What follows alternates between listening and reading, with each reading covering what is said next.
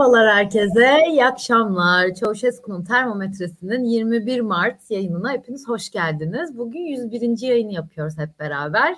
İlkan hoş geldin ve bugün Fatih bizimle beraber olacak yayında. Fatih sen de hoş geldin. Hoş bulduk, iyi akşamlar. İyi akşamlar, nasılsınız? Pırıl çok iyiyiz. Açıkçası Burak Bilgehan'ın son anda bir iş, acil işi çıktı. Birazcık daha idari bir işi açıkçası. Biraz da daktilo ile alakalı. O yüzden bizim de hesaplamadığımız bir işmiş meğerse o. O yüzden yanımızda değil. Biraz o yüzden tabii buruğuz. Ama Fatih'i görmek bizi mutlu etti tabii. Her zaman Fatih arada bizim daktiloya hep destek çıkıyor sağ olsun. Tek tek bu fırsatlarla da beraber oluyoruz. iyi oluyor. Bunun dışında tabii ya Pırıl senle bu programa başladığımızdan beri farkındaysan ya bir neredeyse bir light motif olarak bir iklim değişikliği falan yayını yapıyoruz gibi bir durum var yani bizim neredeyse. Ben de özellikle artık bir yerden sonra başlıkları seçerken seninle de paralel düşünüyoruz. İklime, mevsime falan ve hava durumu programı gibi döndü. Programın ismiyle de müsemma neredeyse. Bakalım ya şu anda üşüyen arkadaşlarımız var bizi izlerken. İşte hala doğalgazı kapatmadığı için tedirgin arkadaşlarımız var. Seni takip ediyorum ben. Sen çok güzel fatura flopları yapıyorsun. Fatura zincirleri yapıyorsun. Onları yani hakikaten ürpererek takip ediyorum. Geçmiş olsun. Herkes o yüzden yazı bekliyor. Havaların ısınmasını bekliyor. Çünkü şöyle bir şey var. Hani eğri oturalım doğru konuşalım. Yani mesela yazın insanlar işte sen de mesela Adanalısın.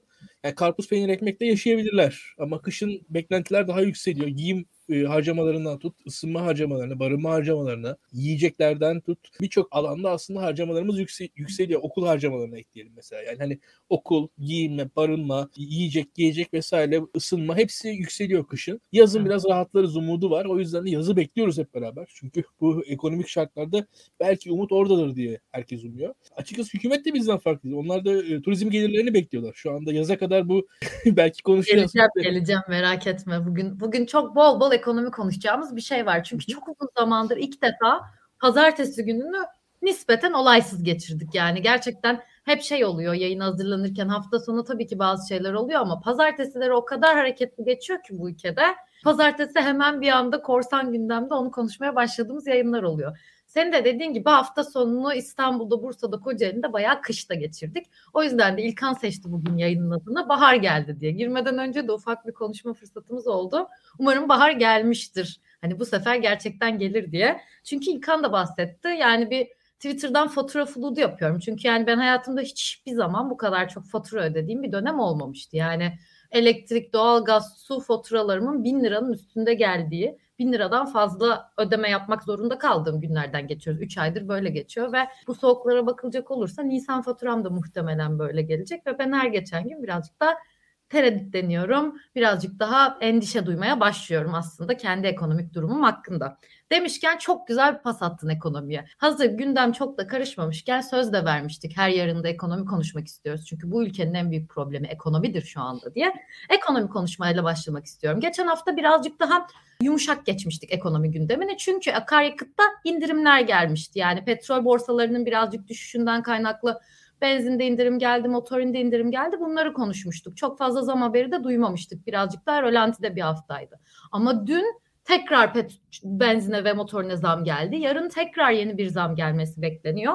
Tekrar biz bu zam zinciri içine girmeye başladık. Benim için önemli noktalardan biri de Nebati'nin açıklamaları. Yani ne zaman Nebati bir yerlerde açıklama yapsa ekonomimizden endişe etmemiz gerekiyor gibi telaşlarım var.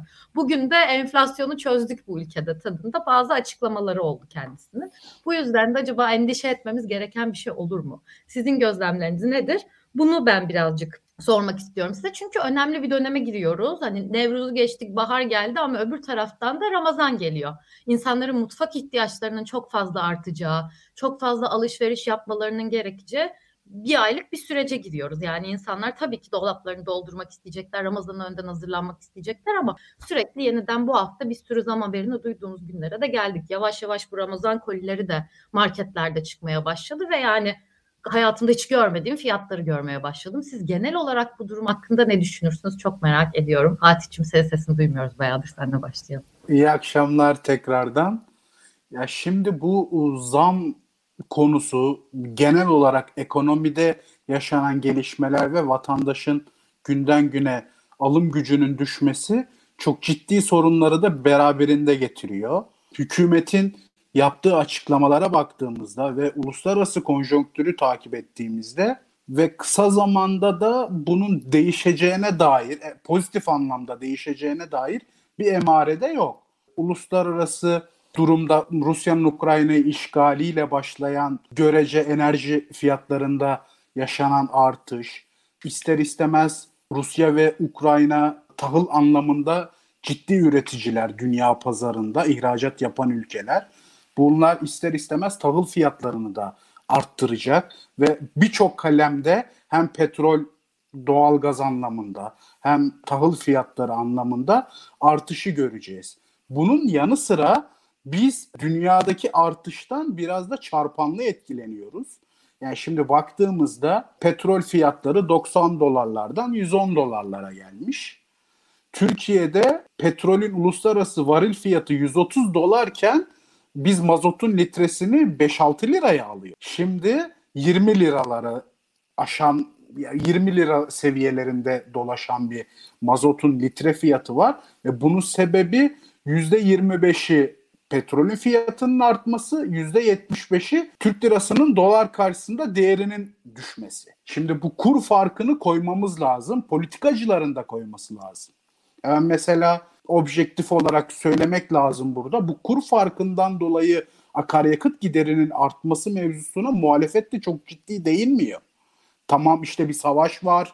Savaştan dolayı petrol fiyatı artıyor çünkü Rusya petrol üreticisi bir ülke ve belli tedarik kanalları var bunun. Ya bu bir günde de değiştirilebilecek bir şey değil. Başka bir güzergahtan başka ülkelerden petrol üreticisi ülkelerden alırız da diyemiyorsun ve OPEC diye bir kurum var. O kurum bir şekilde ne kadar varil petrol üretileceğine karar veriyor ve diğer petrol üreticisi ülkeler de tırnak içerisinde söylüyorum salak değil. Yani hazır petrolün fiyatı artarken biz üretimimizi arttıralım. Varil fiyatı aşağı düşsün demeleri için bir sebep olması lazım. Başka bir yerden bir getiri kazanacak ki atıyorum İran, Suudi Arabistan gibi petrol üreticisi ülkeler üretimi arttırsınlar ve varil fiyatı artmasın. Kısa vadede bunun olacağı yok. Geçen haftalarda kısa süreli bir düşüş yasan, yaşanmıştı. Çünkü Çin'de bir eyalette yeniden bir Covid'den dolayı bir kapanma serüveni başlamıştı. O da petrol alımını, talebini düşürdüğü için yani Çin'in eyaletleri dünyadaki birçok ülkeden daha fazla nüfusa sahip. Sadece bir eyalet deyince insanlar küçümsemesin.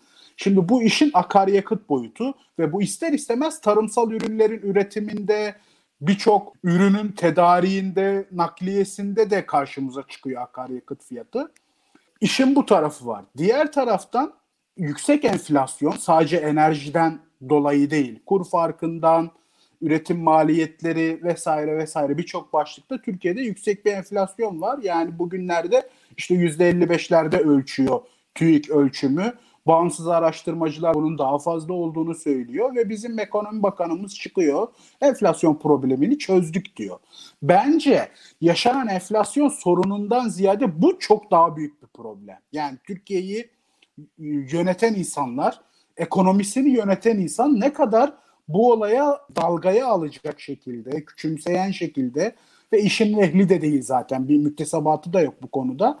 E, problemi çözemeyeceği buradan belli. Diğer bir taraftan toplumsal boyutta da şöyle bir sorun var.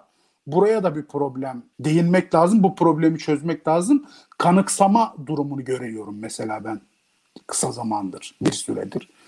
İnsanlar alışıyor, buna alışıyor. Yani Bugün mesela biraz geriye dönük baktım Burak Hoca ben yayına katılamayacağım benim yerime katılır mısın dediğinde 3-4 ay evvel Twitter'da neler paylaşmışım mesela bu ekonomi, döviz kuru vesaire gibi konularda. İşte 7'den 9'a çıkmış, 10'a çıkmış, yıkılıyor Türkiye'de Twitter. Ya bugün 15'ler seviyesinde döviz kuru konuşulmuyor Türkiye'de. Sadece şey başlığında konuşuluyor. Kur korumalı mevduatta ne kadar ödenecek o boyutta konuşuluyor. Orada da 30-40 milyar TL'lik bir fatura çıkacağı söyleniyor. Yani bu da birçok kalemde hazineden bu para ödenecek. Bütçeden ödenecek bir şekilde. Denilebilir ki kardeşim Türk lirası nedir ki? Eski MGK Genel Sekreterinin dediği gibi alırsın boyayı basarsın parayı. Tamam Merkez Bankası'nın bunu yapma kudreti var ama bunun da bir enflasyonist etkisi var. Karşılıksız para basmanın. Şimdi bunların hiçbirinin bütçede karşılığı yok ve ister istemez ne yapacak? Mesela geçenlerde nasıl çözdü mesela hükümet bunu? Akaryakıtta ÖTV sıfıra düşmüştü. Bir indirim kur düşüşünden kaynaklı bir indirim olduğunda hayır dedi bu fiyatlara yansımayacak ben ÖTV'yi getiriyorum yeniden. Yani yeni bir vergi salmış oldu hükümet. Şimdi bu 30-40 milyar TL'lik kur korumalı mevduatın ödenmesinin karşılığını bütçeden nereden bulacak? Yine geçtiğimiz günlerde baktık 2 milyar dolarlık bir tahvil ihracı yaptılar. Çok ciddi bir faiz ödemesi. %8,5 dövizle dolarla %8'le 8,5 borçlanmak ne demek ya? Yani bir, Türkiye'de belli başlı şirketler borçlanmaz o oranlarda. Avrupa piyasalarından, dünya piyasalarından. İşin bir de bu tarafı var. Hepimiz şimdi üçümüz de burada ücretli çalışan insanlarız. Yani maaşımızı alıyoruz, maaşımızla geçiniyoruz. Hiç, bizim için hiç bir ışık göremiyorum ben kısa vadede yani. Biraz karamsar bir tablo çizdim galiba ama maalesef gerçekler bunlar. Yani sen konuşunca şey gibi gördüm zaten. Çok bilinmeyen bir denklemdeyiz yani. O kadar çok bilinmeyen ve o kadar çok değişken şey var ki bu denklemin içerisinde. Yani çözmeye çalışsak nasıl çözeriz? Denklemlerin hep bilinmeyen tarafları kötüye gidiyor. Her geçen gün birazcık daha kötüye gittiğimiz şeyler görüyoruz. Benim bir de. Bir cümle daha ifade ekleyeyim buna. Ya bu zaten bu sosyal hayatta, ekonomide, siyasette, uluslararası konjonktürde tek değişkenli bir denklem yok. Mesela Ukrayna-Rusya savaşı. Kim bekliyordu bu? Batılı istihbarat örgütleri dışında. Ticari kuruluşlar, Ukrayna'da, Rusya'da yatırım yapan yabancı firmalar bekliyor muydu bunu? Birçok firma zararına çıkmak zorunda kaldı Rusya piyasasından. Ya da Ukrayna'ya yatırım yapan yabancı şirketleri düşünelim. Ya da o civar ülkelerde, Romanya'da, Polonya'da gibi yani böyle hiç beklenmeyen bir şey oluyor. Birçok kalemi birden etkiliyor. Yani burada tek bir değişken yani şöyle diyeyim mesela bunu kapatayım. Enflasyonu %20'ye düşürdük diyelim. Bu sadece bir şeyi değiştirmeyecek. Birçok alanda olumlu bir değişime yol açacak. %70'den %100'e çıkması da böyle. Sadece enflasyon artmıyor. Birçok şey değişiyor. Onun için tek değişkenli de bakamayız bu duruma. Evet evet ama işte çok daha fazla normal bir ekonomide olması gerekenden çok daha fazla değişkene bağlı. Özellikle de bu Rusya durumlarını da konuşacağız sizinle birazdan. Yani geçen hafta da birazcık değinmeye başlamıştık bu Rusya'daki durumun bize etkilerinden. O da konularım arasında geleceğim. İlkan sana sözü vermeden Fatih'ten çok güzel bir şey aldım aslında. Yani 22 Şubat zamanlarında yanlışsam düzeltin beni ama 13.8 seviyelerinde olan dolar daha bir ay olmadan şu an 14.8 1 lira tekrar bir attı ama şu an hiç kimse bu doları konuşmuyor yani doların 1 lira atması bir aydan az kısa bir sürede tamam çok daha kötülerini gördük biz ekonomide ama hala çok sıkıntılı bir durum olarak herkesin konuşması gereken bir şeydi muhtemelen. Hafta sonu daha doğrusu 18 Mart'ta bir köprü açılışı oldu. 1915 köprüsü açıldı yıllardır bekleniyordu. Geçiş ücreti 200 lira ve yani çok inanılmaz bir geçiş garantisi de verildi oraya ve bunun fiyatına Cumhurbaşkanı Erdoğan aman çok mu buldunuz 200 lira ne ki gibi bir tepki de verdi. Birazcık da buralardan da alarak Nebati'nin de yorumlarıyla biraz da seni dinlemek isterim bu konuda. Pırıl yani ekonomiyi sorduğun zaman ekonomi hakikaten zor bir konu. Bir defa Fatih çok güzel bir şey söyledi. Şu an Türkiye'de hükümetle biz teşhiste dahi anlaşamıyoruz. Yani bir defa ekonomi kötü. Yani bunu bir görmek lazım. Bir diğeri enflasyon diye bir dert olduğunu kabullenmek gerekiyor ve enflasyon denen dert de çok pis bir dert. Yani çünkü enflasyon denen dertle Tayyip Erdoğan istediği gibi mücadele edemiyorsunuz siz. Çünkü frene basarak yani ekonomide frene basarak enflasyonla mücadele ediliyor. Klasik ekonomistlerin görüşleri bu. Yani biz büyümeyi arttırarak enflasyonla mücadele edeceğiz diye bir çözüm yok. Yani e, çok kolay kolay bulunabilmiş bir çözüm değil. Ve şu anda da dünyada da mesela enflasyon sorunları var ve dünyada da mücadele etme konusundaki kararlılıklarında dünya ülkelerinde de büyümeden felagat edip etmeme konusu tartışılıyor. Şu an Türkiye şu anki fahiş enflasyon noktasında büyümesinden feragat etmek zorunda. Ama şu an Türkiye büyümesinden feragat ederek enflasyonla mücadele edemez. Çünkü hükümetin seçimlere giderkenki konumu çok kritik durumda.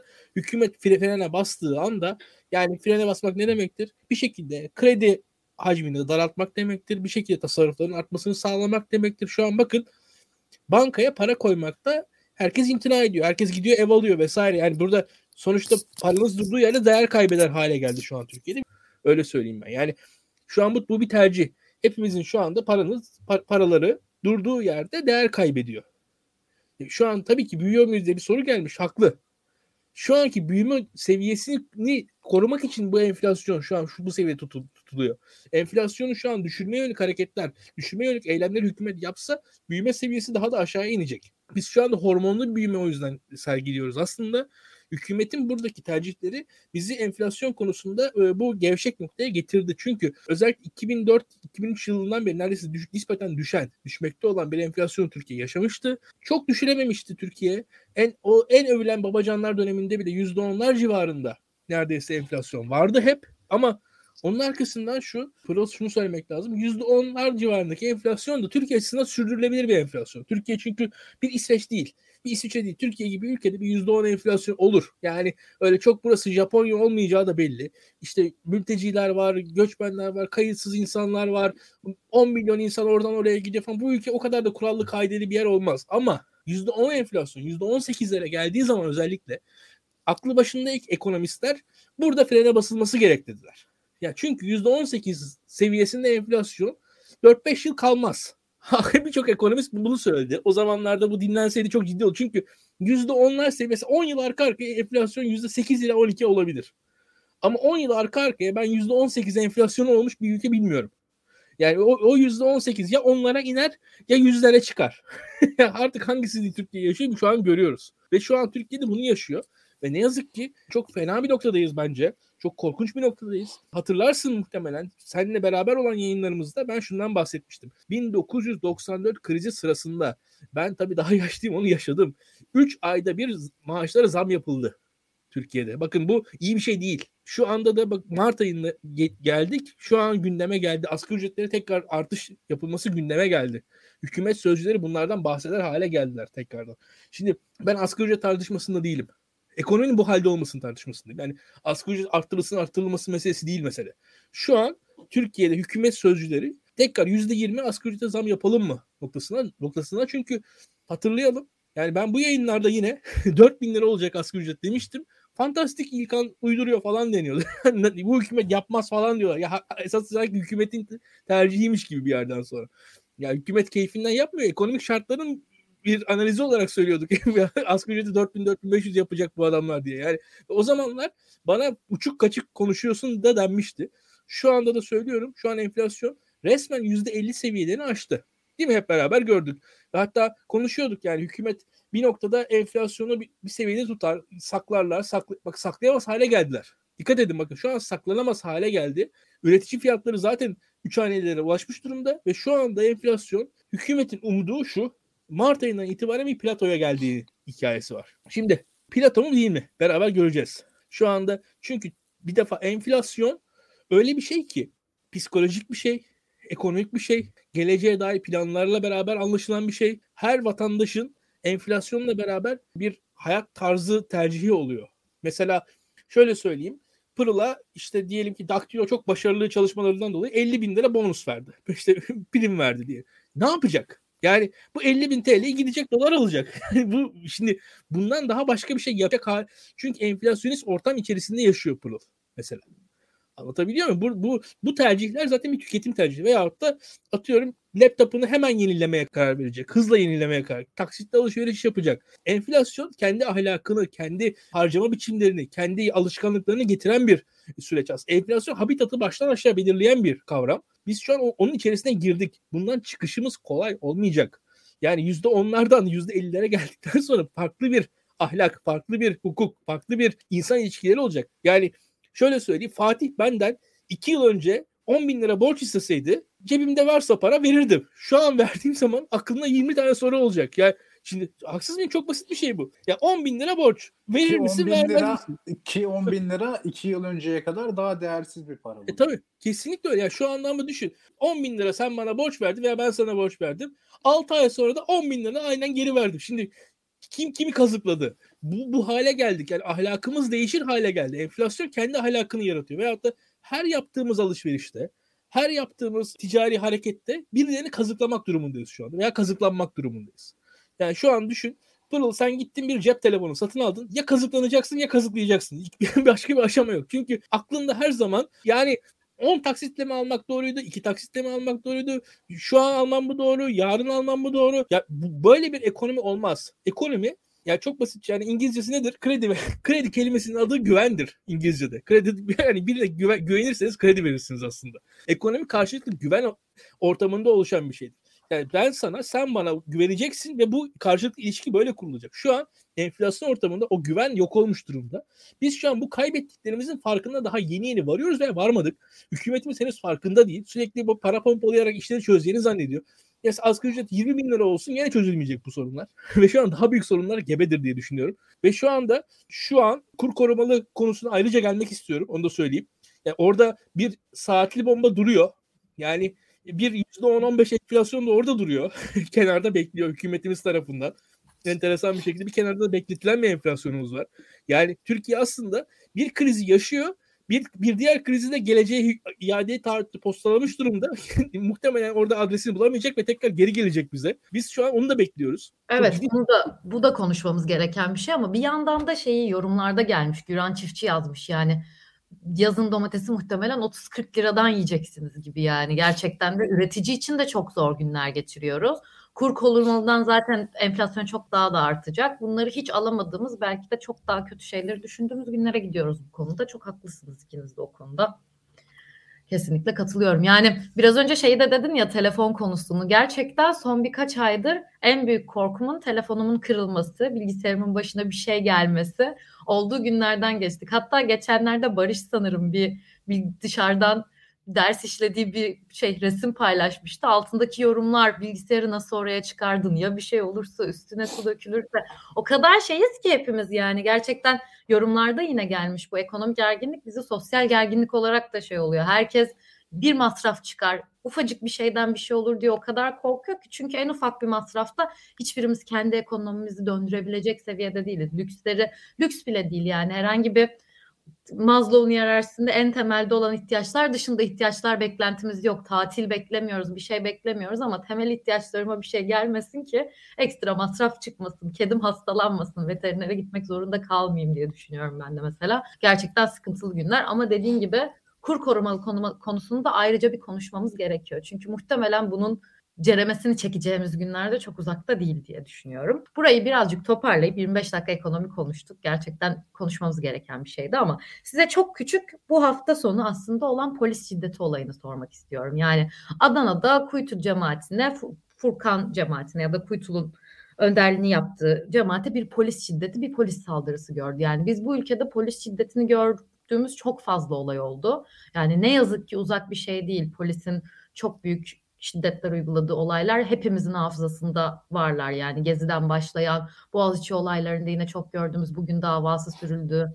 Hala da devam eden aslında olaylar. Ama hafta sonunda böyle bir şey gördük. Ondan sonra Süleyman Soylu'dan bir açıklama geldi. Adana Valiliği bunun hakkında bir soruşturma yapacaktır diye. Yani bu kesinlikle insan haklarına aykırıdır. Herhangi bir polisin copla saldırması oradaki insanlara kendi haklarını savunmaya çalışan ya da ifade özgürlüklerini kullanan ama bu olayda birazcık şey karışık geliyor bana. Senin dediğin gibi Adana'dayım ben. Adana'da olan olaylar bunlar da. Adana'da da çok bildiğimiz aslında inşaat üzerinden çok fazla şeyi yapan Adana'da belirli bir bölgedeki bütün binaların inşaatını yapmış bir müteahhit aslında inşaattan kazanan gelirini bir cemaat. Belli durumları da var ama ne olursa olsun bu yapılan hakkında ne düşünürsünüz? Kısacık bundan bahsedip öyle diğer konulara geçmek istiyorum. Şimdi bu özellikle biz bu AK Parti iktidarıyla Fethullahçılar arasında kriz çıktıktan sonra bir İslami grup iktidarın karşısına geçince AK Parti iktidarı için artık İslami grupların iktidara destek vermesi ya da vermemesi çok önemli hale geldi. O zamana kadar elbette ona destek veren tarikatlar, cemaatler, dini gruplar vardı. Fakat bir ölçüde bunlara Fethullahçılar da pek alan açmıyordu hem sosyal hayatta alan açmıyordu, hem kamusal hayatta alan açmıyordu, hem de farklı mecralarda alan açmıyordu. Fethullahçıların yarattığı boşluktan sonra birçok dini grubun o birilerinin indiği trene binmeye çalıştığını gördük. İktidar da bunu teşvik etti. Dini grupların meşruluğunu buradan ölçtü. Yani bir dini grup nasıl meşrudur? Bugünkü AK Parti iktidarının gözünde AK Parti'ye destek veriyorsa meşrudur. Destek vermiyorsa gayrimeşru. Bir bu ölçütü koyalım. Yani pazar günü ya da cumartesi günü tam gününü hatırlamıyorum. Yaşanan olayın evveliyatı var. Evveliyatı buradan çıkıyor. Siyasi iktidarla kan uyuşmazlığı yaşayan belli dini gruplar var. Bunların başlarına belli dönemlerde bazı hadiseler geliyor. Alparslan Kuytul'un önderliğini yaptığı Furkan Vakfı da iktidara mesafeli dini gruplardan biri. Çok abartılacak kadar bir kitlesel karşılığı yok. Ama bu iktidar için önemli değil. O şemsiyenin delinmesini istemiyor. Muhafazakar dindar alandan ona karşı gelecek bir eleştirel söylemin sanki çok onun iktidarına zarar vereceğini düşünüyor. Oraya şey istemiyor ya da biraz rahmetliyi de analım. Erdoğan ona Yaşar Nuri Öztürk gibi ilahiyatçıların muhalefet etmesini istiyor. O jargonla konuşan. Ki Yaşar Nuri Öztürk'le Alparslan Kuytulu da kıyaslamam hiç hayatta. Yaşar Nuri Bey çok kıymetli bir insandır rahmetli. Allah mekanı cennet etsin. Ama o bir sosyal dokuya hitap ettiği için Alparslan Kuytul direkt iktidarın taşradaki geleneksel tabanına dokunduğunu sanıyor. Ki öyle bir durum da yok. Çünkü çok küçük bir dini grup Alparslan Kuytul'un ekibi. Fakat oraya muhalif istemiyor orada. Bu işin birinci tarafı. Diğer bir tarafta Türkiye'de polis şiddetinin, polisin işkencedir, dövmedir, sorguda gözaltında insanları darp etmedir, cezaevinde belli işkencelerdir. Bunun tarihi çok eski. Türkiye bunu çözemedi. Çözdüğü zannettiği dönemler oldu. Yok işte Avrupa Birliği'nde ilerleme dönemlerinin yaşandığı. Ki o zaman bile emniyette nelerin yaşandığını biliyoruz. Ve işin garip tarafı Türkiye'de kimse bu alandan yargılanmıyor. Yani sen şimdi girişte söyledin, soruşturma açılıyor. Ya Türkiye'de İstanbul'un orta yerinde Gazi Mahallesi'nde insanlar öldürüldü. Kim ceza aldı? O dönemin emniyet müdürü ceza aldı mı? Yani o kişi daha sonra milletvekili oldu. Milletvekilliği bitti, dokunulmazlığı kaldırıldıktan sonra da bir şey olmadı. Bu polislerin başına da bir şey gelmeyecek. Burada bir idarenin yani iktidarın, İçişleri Bakanlığı'nın burada katı bir pozisyon alması lazım. Ya kardeşim sen kimseyi dövemezsin. Kimseye işkence edemezsin. Bir suçlu suçüstü yakaladığında yakalarsın, getirir, ifadesini alırsın, savcılığın önüne çıkarırsın. Polisin işi bu kadardır. Fazlası değildir. Toplumsal olaylarda da. Ya şöyle de bir garip bir durum var Türkiye'de. Yasa dışı gösteri. Şimdi şeyde de İçişleri Bakanı Süleyman Soylu'nun açıklamasında da bu var. Attığı tweette. Yasa dışı gö Ya nedir yasa dışı gösteri? Ya bu, bu hukuk literatüründe böyle bir şey yok. Yani bizim anayasamızda birilerinin gösteri yapması için, basın açıklaması yapması için, protesto yürüyüşü yapması için izin almasını cevaz veren bir madde yok. İzin diye bir müessese yok. Ama bu bir teamül haline gelmiş. Birisi bir şey yapacağı zaman gidecek valilikten izin isteyecek. Vali beyin keyfi gelirse izin verecek. Keyfi gelmezse barikatlarla alanı kapatacak.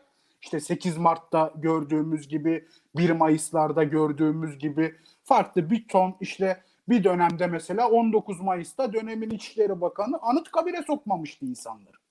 AK Parti iktidarının da çok nasıl diyeyim çok demokratik tırnak içerisinde algılandığı zamanlardan bahsediyorum. Avrupa Birliği ile Batı ile ilişkilerin çok iyi olduğu, Türkiye'de demokrasi rüzgarlarının estiği zannedildiği dönemde İçişleri Bakanı Anıtkabir'e sokmamıştı insanları. İşte bombalı ihbar var, şu var, bu var. Ya yani düzmece işler bunlar. Yani hiç öyle bir şey yok. Ama, evet, tarihimizde hep karşılaştığımız bu şey, şeyler. Şey, burada da ne diyor İçişleri Bakanı? Ya bunlar diyor hep bizi provoke ediyor. Ne? Et, olma provoke. Çıkacak bir yerde basın açıklamasını yapacak. Neyse itirazını edecek. Kendimden örnek vereyim. Ben bugün iş yerinden çıktım.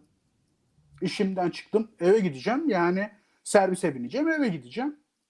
Ortalık böyle karışık. Tomalar, çevik kuvvetler bilmem ne. Zaten İstanbul'da iş çıkış saatlerinde trafiği pırıl sen biliyorsun. Yani trafiğin durumunu. Şimdi İlkan biraz bize kıyasla İzmir'de daha rahat bu trafik konusunda. Ki İzmir'de de artık trafik sorunu başladı diyorlar da İstanbul'la kıyaslanmaz yine yani. Üstüne normal trafiğin üstüne çevik kuvvet arabaları, tomalar falan bir de o trafik yaratılmış. Ya sordum birine ne var burada? İşte bir saat sonra Furkan Vakfı hafta sonu yaşanan olaya karşı bir basın açıklaması yapacakmış. Polislerimiz de önceden yaptırmamaya karar vermişler demek. Yani böyle bir şey var. Bence işin temeli burası. İçişleri Bakanlığı birilerinin açıklama yapmasına onay verme makamı olarak görüyor kendini. Ya böyle bir hakkı yok. Hiçbir kamu kurumunun böyle bir hakkı yok. Bizim tartışmayı buradan başlatmamız. Evet. Ki, Şimdi sen ki sen suçlu bile olsa, suçlu bile olsa polis kimseyi dövemez. Kendini savunabilir ona karşı bir saldırı varsa. Ki videolardan da gördük polise karşı bir saldırı yok. Evet. Evet Yani, yani, ya düşmanına yapmazsın o nasıl görüntüler yani insanın kanı donuyor izleyince. Türkiye'de tabii birçok tartışma saçma sapan yerlerden yapıldığı için hemen yok başka şeylere gitti. Bizim konuşmamız gereken birileri bir şey yaparken iktidardan izin almak zorunda mı değil mi? Buradan tartışmamız lazım. Yoksa sonrakiler sonra yaşanan hadiseler.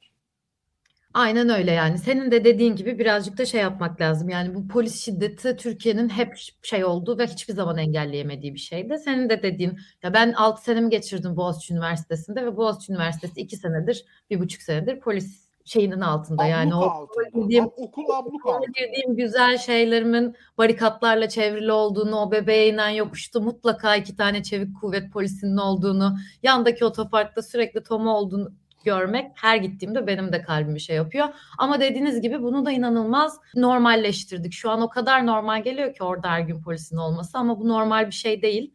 Bunun doğru olmadığını hepimizin konuşuyor olması gerekiyor. İstanbul'da, Taksim'de 9 yıldır tomalar var. Taksim meydanında, Gezi Parkı'nın orada 9 yıldır çitlerle çevrilmiş önünde tomalar var. Devletimizin bir histerisi var. Histeriyle yaşıyor yani. Nerede ne olacak?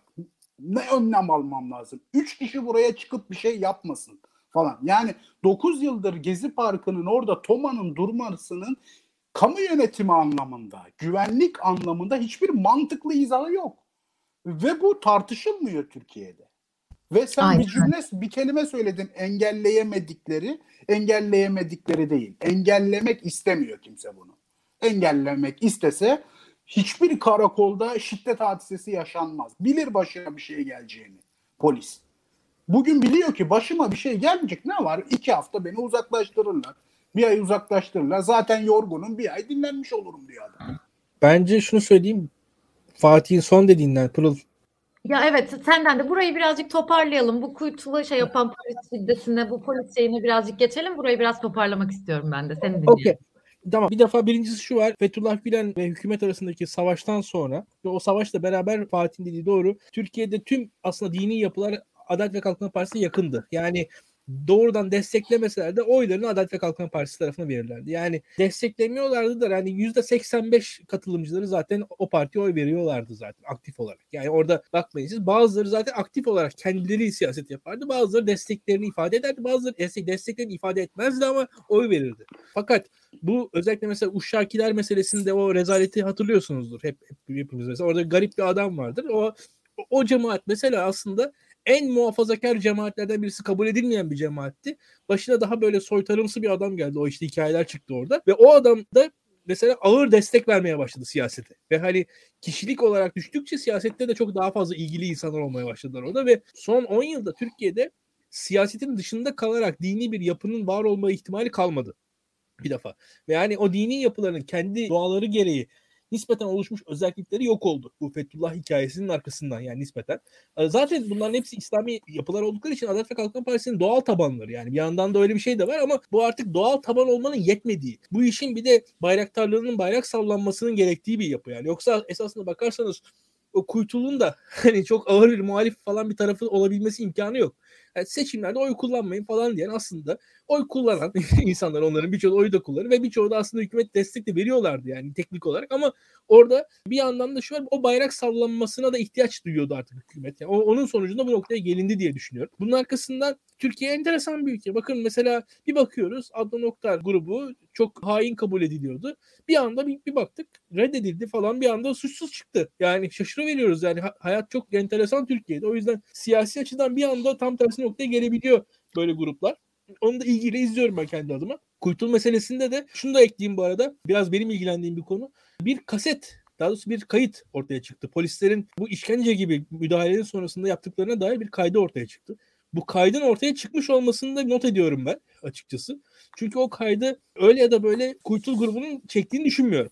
O kaydı muhtemelen yine emniyet içerisinden birilerinin çektiğini düşünüyorum. Yani birincisi şu var.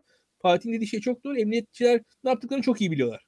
Neyin yanlış olduğunu, neyin kötü olduğunu çok iyi biliyorlar. Birçoklarının yaptığı her şey kaydediliyor üzerine. Ve o kayıtları bazıları bazı yerlerde yayınlamaya şansı buluyorlar veya, veya yayınlıyorlar. Yayınlamayı tercih ediyorlar. Biz bunları yaşıyoruz şu anda. Hükümet içerisindeki, emniyet içerisindeki kavgalar, dövüşler nispeten daha açık gidiyor. Şu an Türkiye'de dikkat edin ordudaki çatışmalar, MİT'teki çatışmalar falan açıktan sürmez. Ama emniyetteki çatışmalar daha şeffaf Türkiye'de. Emniyet güçlerindeki. Oradaki çatışmaları yaşıyoruz. Bu kuytul operasyonlarının da bu şiddetin de o çatışmaların içerisinde bir ro- rolü yeri olduğunu düşünüyorum. Yüzde yüz şimdiden yorum yapmayayım ama e, birkaç gün içerisinde anlarız ne olduğunu. Aynen öyle. Devam edecek mi? Biraz önce Fatih de söyledi. Muhtemelen burada diğer şeylerde de açıklama yapacaklar. Devam edecek mi? Yoksa bir şekilde Soylu'nun dediği gibi üstü mü kapatıl yani Soylu'nun dediği demeyeyim de bir şekilde üstü mü kapatılacak göreceğiz. Belki bir sonraki yayında tekrar bu konuyu konuşuyor oluruz derken ben tekrar dünya siyaseti için önemli bir meseleyi size Türkiye ayağını sormak istiyorum. Çünkü hepimiz için çok önemli. Yani birkaç yayındır Rusya-Ukrayna savaşını konuşuyoruz. Geçen hafta hep beraber şeyi de birazcık Türkiye etkilerine de değinmeye çalıştık ama tek programda bir saatte konuşulacak meseleler değil bunlar. Tekrar sizinle de konuşmak istiyorum bunu. Geçen hafta farklı bir noktadaydık ama geçen hafta konuştuğumuz noktada iki tarafta müzakereye sıcak baktıklarını, bir anlaşmanın olası olduğunu ve kısa zamanda biz böyle bir şey göreceğimizi konuşmuştuk. Ama yeniden hafta sonu bombalama haberleri gelmeye başladı. Yani balistik füze kullanımı iddiası vardı. Doğrulandı mı henüz bilmiyorum ama patlamaların videolarını ben de gördüm Twitter'da şey olduğu zaman. Tekrar bir savaşın sıcaklaştığı döneme girdik. Onun üstüne Biden bugün bazı açıklamalar yaptı yine Rusya-Ukrayna savaşı ile alakalı bu durumla alakalı. Şu anda da müzakereyi kimse konuşmuyor. Yani bu olayın sıcaklığının bir soğuğa geçtiğimiz ve birazcık daha diplomasi konuştuğumuz günlere geçmeyeceğiz muhtemelen. O yüzden Türkiye'ye etkilerini de birazcık daha gecikmeli ve daha sert görebiliriz diye düşünüyorum. Ben siz bu konuda ne düşünüyorsunuz? Bu sefer İlkan'dan başlayalım. Şimdi bir defa klasik iktisatçıların hepsi bu konunun, bu savaşın, bu işgalin Türkiye'ye olumsuz etkiler yaratacağını söylüyorlar. Ve teknik olarak biz bunları yaşıyoruz. İlk başta gözüken alanlarda nedir bunlar? Fatih programın başında çok güzel saydı. Türkiye'deki bir şekilde akaryakıt fiyatları üzerine bir maliyet olarak eklenmiş durumda. Bunun yanına gübre fiyatları üzerinde Rusya'nın baskısı. Çünkü Rusya dünyanın önemli bir gübre üreticisi bu arada. Ve tabii ki tahıl fiyatları üzerine baskısı var. Yani Türkiye tarım ve akaryakıt enerji maliyetleri üzerine bu, bu krizin bir etkisi olacak. Bunun üzerine de birçok iktisatçı şunu ekliyor yaza doğru Türkiye ciddi şekilde Ukrayna ve Rusya'dan turist bekleyen bir ülke. Türkiye'deki gelen turistlerin üçte biri neredeyse bu iki ülkeden geliyor. Bu savaş şartlarında bu kadar bir turist akışı beklenemeyeceği için ciddi bir kaybı Türkiye'nin olacağı düşünülüyor ve yine de aynı buna şunu da ekleyebiliriz. Tabii ki savaş ortamında öyle ya da böyle Avrupalı insanların da Avrupalı bu potansiyel turistlerin de turistik faaliyet yapmamaya yönelmelerinin muhtemel olacağı söyleniyor. Artık ne olur ne biter bilemiyoruz. Çünkü öyle bir durum var ki hakikaten hepimiz de yaşıyoruz bunu ve farkındaysanız dünyanın Covid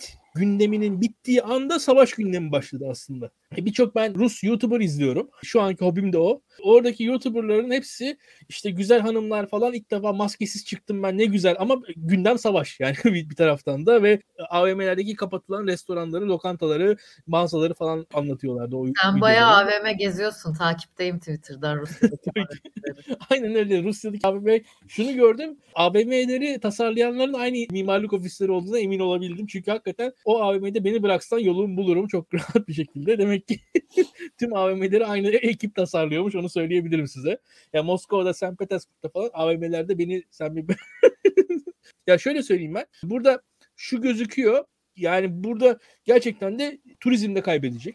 Yani ve kayıplarımız bunlar olarak gözüküyor. Şu anda Türkiye'nin onun dışında tabii ki denizcilik bağlamında kayıpları olacaktır. Ee, Türkiye'nin bakılırsa belki hatta şey bile yaşanabilir diye düşünülüyor. Yani şu anda e, Ukrayna'nın işte denize döşediği mayınların İstanbul Boğazı'na falan gelmesi bile olasılığı var. Yani ciddi tehlikeler var aslında.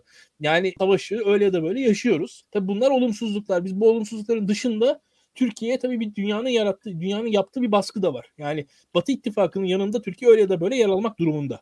Ya Türkiye'nin Kırım konusunda Rusya'nın yanında yer alması imkanı yok. Yani sonuçta Türkiye Birleşmiş Milletler Sözleşmesi'ne imza atmış bir ülke. Bir ülkenin sınırlarının, meşru sınırlarının değişmesini kabul edemez Türkiye. Onun dışında işgali kabul edemez. Ee, yine tabii Kırım'la kendi tarihsel bağları da var ve Ukrayna ile olan dostluğu da bir kenara konamaz. Fakat tabii Rusya'ya da doğrudan karşısına alabilecek bir güce sahip değil. Türkiye'nin manevra alanı dar. Hükümet de buna yakın bir politika gütmeye çalışıyor diye düşünüyorum. Fakat burada şu ortaya çıktı. Türkiye'nin belli alanlarda aslında ortaya çıkabilecek daha fazla bir alanı var. Yani alanı var derken şu. Türkiye şu anda Rusya ile enerji pazarlığı yapabilir. Türkiye şu anda Amerika ile stratejik kim pazarlıklar yapabilir diye düşünüyorum. Ve bunun dışında Rusya'nın Ukrayna'daki pozisyonu Rusya'nın dünyanın diğer yerlerindeki pozisyonlarını da değiştirebilir. Rusya şu anda ciddi şekilde Suriye'ye müdahil durumda ve Suriye'de Türkiye ile karşı karşıya gelmiş durumda. Rusya, Ukrayna ve Suriye arasında bir tercih yapmak durumunda kalırsa tabii ki Ukrayna'yı tercih eder. Yani bir Rusya için ana gündem daima Ukrayna'dır. Yani Rusya açısından hatta şöyle söyleyeyim. Yani Rusya Sibirya ile Ukrayna arasında tercih yapmak isterse bile Ukrayna'yı tercih eder. Yani Rusya açısından Ukrayna o kadar önemli bir yer. Yani Rusya açısından mesela Kırım mı Sibirya mı tabii ki Kırım'ı tercih eder Rusya. Rusya'nın stratejik tercihleri bu açıdan belli. Benim gördüğüm kadarıyla Türkiye'ye de bu ciddi anlamda fırsatlar da sunacak diye düşünüyorum. Bunun dışında tabii ki diğer konumuz şu. Mülteciler sığınmacılar, savaştan kaçanlar ciddi bir göç. Bu göç aslında 4-5 boyutlu bir göç neredeyse. Bir kısmı Batı dünyasındaki Ruslar şu an Batı dünyasında kalmaları zorlaşmış durumda bunların. Ciddi şekilde baskı altında kalacaklar.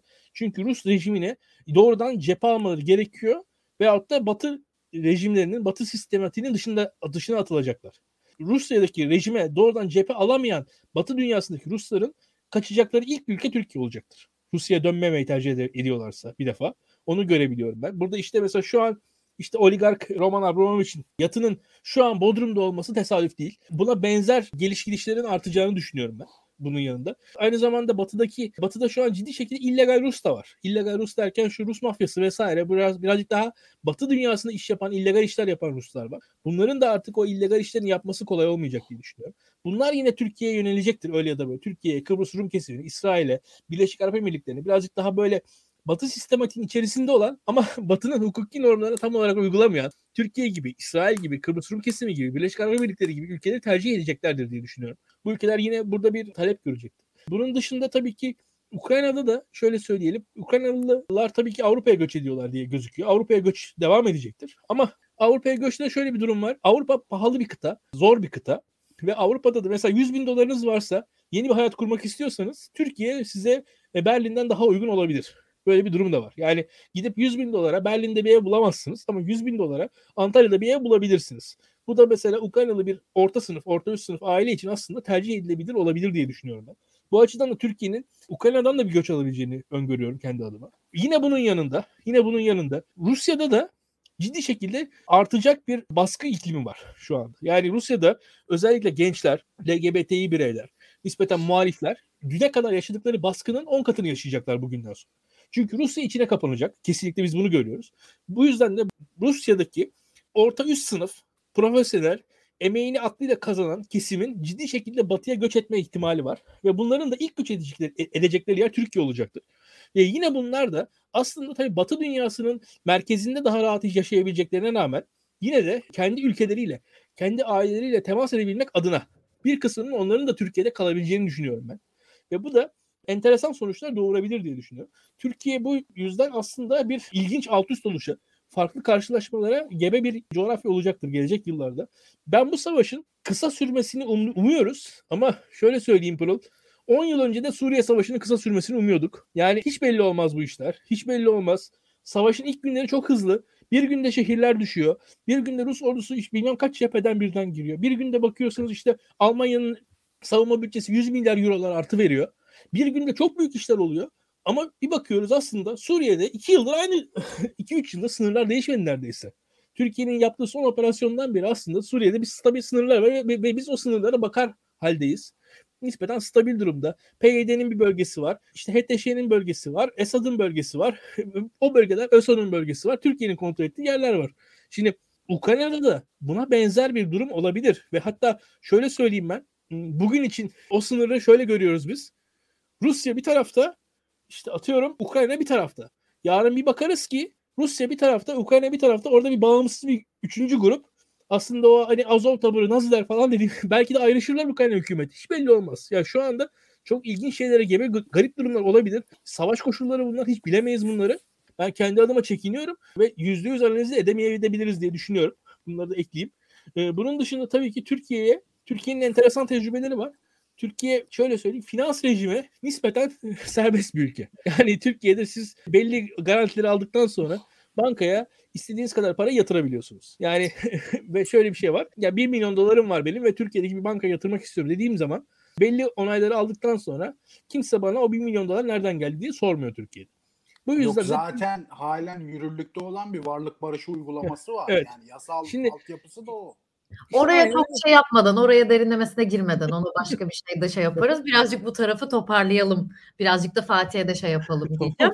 Ya burada senin dediğin şeylerde çok haklısın. Yani biz aslında dünyada savaş durumunu ya da sıcak satışma durumunu ilk defa görmüyoruz. Aynı şey yanı başımızda Suriye'de de oldu. Ve gerçekten kaç yıl, 10. yılı, kaçıncı yılı bitti yani artık hesaplayamadığımız durumlar oldu. O yüzden de Ukrayna'daki durumun da hemen bitemeyeceğini belki öngörmek haksız bir öngörü olmayabilir. Ama bir nokta senin konuşmanda benim dikkatimi çok çekti. Sen Ukrayna'dan göçün aslında olası bir göçün Türkiye'ye olabileceğini söylüyorsun ama burada Batı'nın tutumuna da baktığımız zaman Suriyeli göç dalgasından oldukça korkan ve bu göç dalgasını engellemek için çok fazla şey veren maddi destek olsun ya da ülkelerine girişleri engellemeye çalışmak olsun. Bu tür hamleleri yapan Batı aslında Ukraynalı mültecilere ya da Ukrayna Savaşı'ndan kaçan vatandaşlara aynı muameleyi yapmıyorlar. O yüzden Türkiye'de aynı sayıda bir mülteci akını görecek miyiz Suriye ya da Afganistan'dan geldiği kadar? O konuda ben senin yorumlarına çok katıldığımı söyleyemeyeceğim şahsi olarak. Çünkü Batı'nın birazcık hipokrat davrandığı noktalar olduğunu ben tamamen kişisel düşüncem ama böyle olduğunu düşünüyorum.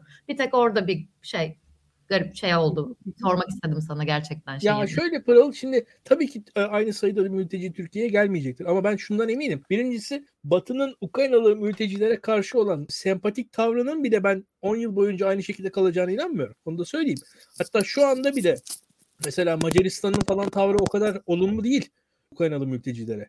Yani şu anda bile batıdaki ülkelere tek tek baktığınız zaman orada birkaç ülkede ciddi bir olumlu tavır var. Özellikle Polonya'da olumlu bir tavır var. Onun dışındaki ülkelerde öyle çok de, aman tanrım gelin diyen bir tavır yok. Onu söyleyelim yani. Ve hatta Polonya'nın bile şu anda nispeten şahin tavırları var. O şahin tavırlar da o mülteci meselesini engellemek adına mültecileri Ukrayna'da bir şekilde tutmak adına alınan tavırlar aslında. Şu anda birçok kişi Polonya'dan gelen açıklamaları işte Polonya savaş mı istiyor falan diye yorumluyor. Polonya aslında kendi mülteci meselesini bir şekilde sınırın ötesinde çözmeye çalışan hareketler yapıyor şu an. İşte Polonya ordusu Ukrayna'ya girer mi falan tartışmaları var. Onun arkasında o var aslında. Yani öyle yani Rusya ile bir Polonya konfrontasyonu şu an için hazır değil. Zaten istemez de öyle bir şeyi. Yani orada o taraf var o işin. Ben Batı'nın iki yüzlülüğü evet ya Batı kendi coğrafyasındaki mültecilere tabii ki öncelik sağlıyor. Evet sağlıyor. İşin gerçeği bu. Ben Batı'yı bu yaptığından dolayı eleştirmem. Umarım Ukraynalılara iyi davranırlar. Daha da iyi davransınlar. Hiç sakıncası yok benim açımdan. Ama şunu da söyleyeyim. Bu, bu işin realitesinde öyle ya da böyle az çok biliyorsan bu işin ucu Türkiye'ye de değecektir. Yani birazcık da kendi adıma. Çünkü şöyle söyleyeyim. Bu Ukraynalıların sevdiği bir ülke Türkiye uyum sağladığı bir ülke Türkiye. Daha önce geldiği bildiği bir ülke Türkiye. Akrabaların olduğu bir ülke Türkiye. Çünkü bu göç konusunda şöyle oluyor. Akrabaların olduğu yere gidiyor insanlar ilk başta. Yani Türkiye'de de insanlar yarın bir gün Türkiye Allah korusun savaşa girersek herkes Almanya'ya gidecek. Yani İspanya falan gitmeyecek mesela yani. Burada bu işte İspanya'da belki şartlar daha uygun olabilir bizim için. Ama akrabalar Almanya'da. Yani evet. Ya dediğin gibi böyle bir şey de olası ama bir noktada Batı'nın da farklı bir duruş sergilediğini de söyleyebiliriz. Bir yorumlardan da gelmiş. Rusya ile bizim ekonomik ilişkilerimiz de çok kritik noktalarda. Aslında Rus şirketlerinin de Türkiye'ye yatırım yaptığı ve daha da fazla yapmak için araştırma yaptığı günlerden geçtiğimizi de söyleyebiliriz. O yüzden bu gerçekten savaş durumunda biz yine iki ucu çok saçma bir yerde kaldık ve kalmaya devam edeceğiz diye düşünüyorum. Fatih'cim sen ne düşünüyorsun? Şunu en başta söyleyeyim. Ukrayna'daki işgal girişimi ve onun ardından başlayan savaşın kısa sürede bitmesi için bir sebep yok ortada. Şimdi kısa sürede nasıl bitebilirdi? İşte o 36 saatte, 48 saatte, 72 saatte Rusya hükümeti düşürürdü. Ukrayna ordusu direnmezdi bu direniş olmadığı için batıda ya, direnmeyen bir topluma nasıl yardım edebilirsin ki askeri olarak? Yapamazdı. İşte orada hükümet düşerdi. Belarus benzeri kukla bir hükümet kurulurdu. Bu, böyle bir savaş olmazdı. Şimdi burada direnişin getirdiği bir statüko var. Şimdi Suriye'de de aynı benzeri bir şey var. Şimdi orada bir Türkiye'nin yönettiği bölge var. İşte Amerikalılarla YPG, PYD onların kontrol sahibi olduğu bir bölge var. Şimdi Suriye ordusu ilerleyebilmek için ya TSK ile savaşı göze alması lazım ya da Amerikalılarla savaşı göze alması lazım. Şimdi burada da Rusya şu an nispeten karşısında sadece Ukrayna var. Ama savaş alanında olmasa da siyasi ve diplomatik alanında ve ekonomik alanda tamamıyla karşısında Batı var. Burada ilerlemenin ciddi maliyetleri var. Nihayetinde askeri olarak Ukrayna ile Rusya'yı karşılaştırdığımızda burada simetrik bir savaş yok, simetrik bir güç de yok. İsterse Rus ordusu bütün kuvvetiyle aynı Mariupol'da yaptıkları gibi Ukrayna'yı dümdüz edebilirler. Bundan onu alıkoyacak hiçbir şey yok. Elindeki envanter anlamında. Ama bunun da bir maliyeti var. Ya yani o yapılabilir bir şey değil. Niye? Orası bir Çeçenistan değil. Çeçenistan orada da çok ciddi insan hakları ihlalleri yapılmıştı ama nihayetinde dış dünya için Rusya'nın iç meselesiydi. Orası Rusya'ya bağlı bir bölgeydi. Tamam Çeçenistan bağımsızlık ilan etmişti. O meşru muydu değil miydi Birleşmiş Milletler nezdinde bu tartışmalara hiç gitmiyorum ama Ukrayna bağımsız bir devlet. Yani Birleşmiş Milletler'de temsil edilen uluslararası sözleşmelerle toprak bütünlüğü garanti altına alınmış vesaire vesaire bu ülkeye yapılmış bir saldırı var. Burada ister istemez dünya yeni bir eşiğe geçmiş durumda. Artık bir ay öncesine geri döneriz durumu yok. Artık yeni bir durum var. Şimdi bu durumun Türkiye'ye nasıl yansımalar olabilir? Yani bu şans mıdır, değil midir bilemem de işte biz böyle bir coğrafyadayız.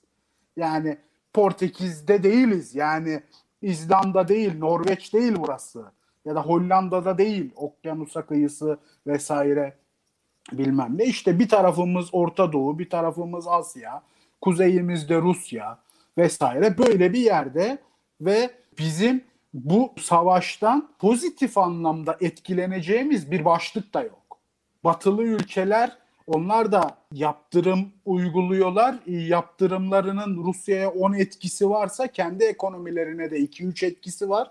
Rusya kadar olmasa da onlar bile etkilenecekken bu ekonomik hadiseden Türkiye hayli hayli etkilenecek ki Türkiye ekonomik hadiselerinde, bölgesinde kurduğu ilişkilerde pek öngörülü davranan bir ülke değil bizim yönetimimiz. Doğalgaz meselesinde bunu gördük mesela. Fabrikalarına doğalgaz, elektrik veremeyen bir yönetim var bizim ülkemizde. Bu yönetimin, şimdi ben iki haftadır falan medyayı takip ediyorum. İşte diplomasi görüşüyoruz, ediyoruz, güzel işler yapıyoruz. Bakın işte Biden arıyor, Alman Başbakanı geliyor, Yunanistan Başbakanı geliyor vesaire. Ben isterim ki, hatta bunun tweetini de attım. İnşallah ben yanılır, yanılırım. Bunu umut ederek söylüyorum. Türkiye bugünkü mevcut pozisyonu dolayısıyla bu savaş er ya da geç bittiğinde bundan fayda sağlasın. Hiç sanmıyorum ama yanılmayı diliyorum. Yani biz tarafsız kalarak durduğumuz noktanın adını tarafsızlık koyarak aslında. Yani bu nasıl bir tarafsızlıksa bir yandan Ukrayna'ya İHA, SİHA satmaya devam ediyoruz. NATO üyesi bir ülkeyiz. NATO'yu göreve davet ediyoruz. Önümüzdeki hafta Cumhurbaşkanımız NATO liderler zirvesine gidecek. Oradan ne karar çıkarsa çıksın altında Türkiye'nin imzası olacak. Yani çünkü Türkiye'nin onay vermediği bir kararın NATO'dan çıkma şansı yok. Ki buna NATO genişlemesi de dahil. Mesela şimdi ekranlarımızda çıkıyor emekli askerlerimiz, diplomatlarımız. İşte NATO genişlediği için Rusya bunlar rahatsız oldu. Bu hareketine de bir meşruiyet yaratma zemini olarak kullanıyorlar. E, NATO genişlediyse ki Cumhurbaşkanı Erdoğan da bunu söyledi zaten. Türkiye her zaman NATO'nun genişlemesinden taraftar oldu. Bu AK Parti hükümetiyle de başlamadı. Ondan önceki hükümetler de bu taraftaydı. Yani bunu destekliyordu NATO'nun genişlemesi. Ekonomik tarafa geldiğimizde şimdi İlkan çok güzel özetledi. Turizm olayı belli. Yani e, kuzeyimizde Ukrayna ve Rusya'dan gelecek turistlere bağımlı bir turizm sektörümüz var. Yani Antalya'dan işte İzmir vesaire e, Mersin'e kadar olan hatta belki de bu hataydı. Yani bütün turizm sepetimizin %30'unu 35'ini iki ülkeye bağlamak. Yani Avrupalı turisti bir ölçüde ya işte siz bizim çok işimize karışıyorsunuz ya gelmeyin madem böyle vesaire. Bunu direkt demiyor tabii kimse de. Yani yarattığın görüntüyle üst segment turist için Türkiye e, cazip bir ülke değil. Cazipliğini ekonomik açıdan söylemiyorum. Ekonomik açıdan Türkiye Gürcistan'dan gelen turist için bile cazip şu an. Yani ekonomik seviye olarak söylemiyorum ama dışarıya verdiğin görüntü olarak işte bir dönem Türkiye'de hepimiz birlikte yaşadık. Dışarıya verilen görüntü işte o referandumlar, seçim zamanları vesaire o seçim şehvetiyle, batıyla kavga ederek seçim kazanma histerisine düşen bir hükümet. Bunun ister istemez o ülkenin vatandaşlarına da bir etkisi var. Zaten toplam pay içerisinde batılı turistin payı düştüğü için Ukraynalı ve Rusyalı turistin payı arttı. Yoksa bundan 10 yıl önce çok az geliyordu da bugün çok fazla geliyor diye değil. Oransal olarak baktığımızda. Tahıl tarafını en başta söyledik. Burada da Türkiye'nin bir tarımsal planlama yapması lazım. Şimdi bu konuşulmuyor mesela ekranlarda. O zaman da pek konuşulmamıştı. Arap Baharı neden çıktı? Yani birden bu ülkelerin işte Mısır'da, Tunus'ta vesaire Suriye'de insanların özgürlük aşkı birden depreştiği için mi çıkıyor? O zaman da bir buğday krizi yaşanmıştı. Tahıl fiyatlarında çok ciddi bir artış yaşanmıştı. O mesela Mısır'da falan sloganlardan biri ekmektir mesela. Meydana çıkan insanların sloganlarından biri. Bizde de bu tarz dibimizde yaşanan bir savaş var. Bizim bundan etkilenmeme şansımız yok. Buna hazırlıklı da değiliz. Hiçbir başlıkta. Şimdi yazılardan falan takip ediyorum. İşte oligarkların cebindeki paranın Türkiye'ye aktarılması gibi bir ölçüde İsrail de bunun peşinde. Sadece Türkiye'de değil. Başka ülkeler de oraya göz dikmiş vaziyette. Fakat bu yapılabilir mi? Yapılabilir elbette. Yani o Abramovich Türkiye'de yatırım yapabilir. Türkiye egemen bir ülke yapabilir ama Rusya'da egemen bir ülke ama Merkez Bankası'nın bilançosunun %50'sine bloke koydu batılı ülkeler. Kullanamıyor 300 küsür milyar dolar parayı. Baksan egemen bir ülke. Yani Türkiye'de egemen bir ülke her şeyi yapabilir. S-400'ü alabilir ama bugün S-400'lerden nasıl vazgeçerim pozisyonuna yani bu egemenlik denilen kafana her şeyi yapamıyorsun. Yani burada da oligarkları getirebilirsin ama bunun da bir faturası çıkar Türkiye Cumhuriyeti'ne. Göğüsleyebilirsen yaparsın. Göğüsleyemezsen yapamazsın. Evet, ekonomik olarak baktığımız zaman da Türkiye'ye etkilerine bakacak olursak da çok fazla etkileyen faktör var sizin de bahsettiğiniz gibi ikinizin de yani doğal gazı var, gübresi var, buğdayı var, yağı var. Daha geçen hafta Mersin Limanı'na yanaşan gemiye hepimize salladık, A Haber'de sevindik falan. Yani bu tür tarımsal şeyleri var. Çok önemli bir şey var Fatih'in bahsettiği turizm gelirleri. Gerçekten çok büyük bir çoğunluğu Rus Ukraynalı turisti bizim turist şeylerimizin Antalya'daki oteller şimdi büyük bir şeyle elleri bağırlarında bekliyorlar. Chat'te gelmiş Laleli esnafı bunu bekliyor. Bir noktada sizin bahsettiğiniz oligarkların parasının Rusya'ya aktarılması var. Bir de öbür tarafta Rusya'daki yatırımın Rusya'ya gitmeyip daha başka dünyanın diğerlerinden gelen yatırımın Türkiye'ye akması gibi konular var. Yani bu tarafta da yine ekonomik olarak bizi etkileyecek çok fazla denklem var. Çok fazla şey olabilir. Ama geçen hafta da konuşmuştuk. Burada birazcık daha dışişleri politikası olarak da birazcık daha şu ana kadarki duruşlarını Burada biz de bir hep beraber konuşurken beğendiğimizi söylemiştik ama önümüzdeki günlerde nasıl bir duruş yapacak, kim kimin yanında duracak ve kime nasıl şeyler gelecek, biz nasıl çıkacağız bu işin içinden hep beraber göreceğiz diye birazcık toparlıyorum bu durumu. Çok bir teşekkür cümle, ederim. Bir cümle bir şey ekleyeyim özür dileyerek. Şimdi Tabii. Rus turist, Ukraynalı turist burayı tercih ediyor ya. Niye tercih ediyor'nun cevabını da Türkiye bulmak zorunda. Yani Rusya'da falan 3 yıldızlı otelde kalacakları paraya Türkiye'ye 5 yıldızlı otelde tatil yapıyorlar. Yani Türkiye ucuz olduğu için tercih ediliyor. Bizim çok turizm potansiyelimiz var ama bizim iktidarımız ucuz turiste yani tam pansiyon gelip bir hafta otelinden dışarı çıkmayan turisti Türkiye'ye getirmek ve orada otelde kalacağı fiyata bizde gidiş dönüş uçak bileti fiyatı içinde gidiyor geliyor bu insanlar. Ve savaş çıktığı için onlar bile gelemeyecek. Yani o bile gelemeyecek. Böyle de bir durum var. Evet fazla şeyler olacak. İlkan senin eklemek istediğin son bir şey varsa onu da alalım. Vardır sanırım. Senin mikrofon kapalı. Tabii ki var.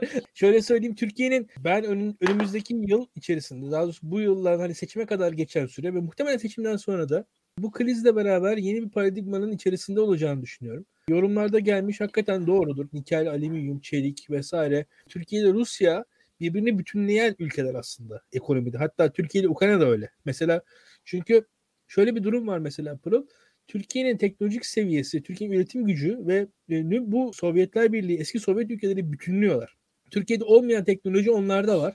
Türkiye'de olan kabiliyet onlarda yok. Gerçekten yani Batı ile olmadığı kadar aslında Türkiye'yi çok rahat bütünleyen ülkeler bunlar. Mesela Türkiye bazı ülkelere karşı mesela ham madde ihracatçısı olabiliyor veyahut da işte nihai mamul ithalatçısı olabiliyor. Ama Ukrayna ile Rusya ile beraber üretebiliyorsunuz bazı şeyler. Yani işte bu işte İHA'lar SİHA'lar hikayelerinden başlıyor iş. Oradan gidin mesela en orta karar işte demir çelik üretimine, meteoroloji üretimine girdiğiniz zaman mesela işte hurdayı Ukrayna'dan alıyorsunuz oradan Türkiye'de üretiyorsunuz. Veyahut da Türkiye'de makarna fabrikası var. Buğdayı Ukrayna'dan alıyorsunuz. Siz orada Türkiye'de makarna yapıyorsunuz. Afrika'ya satıyorsunuz. Mesela ya bu aslında Türkiye'deki sanayi ile Rusya, Ukrayna bunları bütünleyen yapılar. Yani Avrupa ile olmayan bir bütünleşme var. Yani burada bir o zincir kurulmuş durumda. O açıdan aslında Türkiye'yi vuracak bir şey bu. Ama paradigmanın değiştiği ortamda, savaş sırasında yeni fırsatlar, yeni alanlar, yeni sahalar belki Türkiye için yeni ekonomik ortamda çıkabilir. Çünkü mesela batılı firmalar Rusya'dan çıkarken mesela atıyorum Türkiye'nin perakende zincirleri, Türkiye'nin günde fast food zincirleri Rusya'ya girebilir. Rusya'da belki başka işler yapabilir. Türkiye'nin atıyorum giyim vesaire markaları Rusya'da bir kendilerine yer, yer bulabilirler. Mesela Zara oradan çıkarken LCY girebilir. Yani bu çok olmayacak şey değil bu diye düşünüyorum ben. Bir işin bu tarafları var. Ama tabii bu Batı'yla da ilişkileri iyi. En azından Batı ile doğrudan ilişki kurabilecek, batıdan başka alanlarda dayak yememeyi garanti edebileceğiniz zaman yapabileceğiniz şeyler bunlar. Yani bir, bir tarafı da o. Yani orada şu var siz batıda güçlü olacaksınız ki bunları rahat rahat yapabilin. Yoksa şöyle söyleyeyim batıda geliyor size S-400'leri Ukrayna'ya yollayın diyor. Şimdi o zaman da sizi savaşa soku veriyor yani bir yandan da. Anlatabiliyor muyum? Orada da şu var. Sizin Batı ile ilişkinizin daha güçlü şekilde kurulduğu bir zeminde bu dediklerim daha rahat yapılabilir diye düşünüyorum. Bunun yanında da insanların ve sermayenin hızlı hareket ettiği, çok çabuk yer değiştirdiği dönemler, dönemlerden geçeceğiz. Yarın bir gün Rusya borsası açıldığı zaman neler olacak? Ben merak ediyorum açıkçası. Ve burada daha önceki yayınlarda Pırıl ben Rusya Merkez Bankası'ndan, Moskova Merkez Bankası'ndan bahsetmiştim. Moskova Merkez Bankası'nın başındaki guvernör hanımefendi sanırım bir Tatar Türk'ü ve e, çok başarılı bir kadın ve dünyanın en başarılı kadınlarından biri olarak gösteriliyordu. Yani öyle ki dünyanın en etkin 50-100 kişisi arasındaki listelere girmiş bir insandı. Şu an hala görevinin başında çok ciddi faiz oranını arttırdı ve Rusya'da şu anda ekonomik sistemin şu anki şartlar içerisinde ayakta tutan kişi. Ve Putin şu an ekonomide mesela şöyle söyleyeyim bayağı ortodoks politikalar gidiyor. Yani şu şartlar altında dahi bile onu da söylemek lazım. Orayı sağlam tutuyorlar. Fakat ne kadar sağlam tutabilir? Ne olur? Bilmiyoruz. Burada tabii ki bu işin işte Çin boyutu var vesaire. Dünyadaki tahıl krizi var. Türkiye gıda fiyatlarının ilginç şeyler yaşayacak. Hepsi var. Beraberce konuşacağız diyelim. daha çok konu var aslında. Yayınlarda daha çok konuşuruz zaten. daha derinlemesine konuştuğumuz yayınlar da yaparız. Chatten de gelmiş. Sen Çin dedin. Azerbaycan Ermenistan tarafı var. Chatten de yazmışlar bunu. Buralardaki ilişkiler var. İsrail'i konuşmamız tabii, tabii. Rusya Ukrayna'ya ayrı bir konuşmamız gerekecek. Yani, Zaten muhtemelen çok konuşuruz. Şöyle söyleyeyim bak Pırıl mesela Türkiye ile Ermenistan arasındaki sınırların açılmasındaki en büyük engel aslında ne Türkiye ne Ermenistan ne Azerbaycan. O Rusya. Yani esasında çünkü Türkiye, Ermenistan, Azerbaycan arasında ticaretin gelişmesinden Türkiye'de, Ermenistan'da, Azerbaycan'da karlı çıkar. Yani bakmayın siz buna. Yani bu işin böyle çok milliyetçi tavırlarla falan alakası. Bu, bu Rusya izin verirse Türkiye, Ermenistan, Azerbaycan ekonomik olarak entegre olurlar. Ermenilerin ürettiği şaraplar, peynirler falan Türkiye'de yani affedersiniz 15 günde tüketilir biter. Ermeniler zengin olur çok rahat bir şekilde. Aynı şekilde Türk e, kamyoncular çok hızlı Bakü'ye giderler. Bakü'de Azerbaycan'ın ekonomisi değişir hatta bütün bunların sonucunda. Ya bu, bunu engelleyen Rusya mesela bugün artık engelleyemez noktaya gelebilir diye düşünüyorum. Böyle çok konu çok enteresan şeyler çıkar karşımıza. Ki burada Amerika'nın tavrını falan da göreceğiz. Özellikle orada Fatih enteresan bir şey söyledi. Amerika Pırıl 1980'lerde Sovyetler Birliği'ni doğrusunu söylemek gerekirse Suudi Arabistan'a çok fazla petrol ürettirerek çökertmişti. Bugün o gücü var mı Amerika'nın beraberce göreceğiz. Yani bugün Amerika eğer Rusya'nın belini bükmek istiyorsa Venezuela gibi, İran gibi, Suudi Arabistan gibi ülkelerin petrol üretimini arttırmasını sağlamak zorunda. Evet, bunu ayrı bir yayında konuşalım. Bunu ayrı özel bir yayın ayıralım. Çünkü zaten şu anda çok şey yaptık. Çok teşekkür ederim. Ağzınıza sağlık. Yine çok keyifli bir yayın oldu. Çok fazla konuya da değindik sayenizde. İyi akşamlar diliyorum. İyi Hem akşamlar. size hem de izleyicilerimize. Herkese iyi akşamlar. Herkese iyi akşamlar.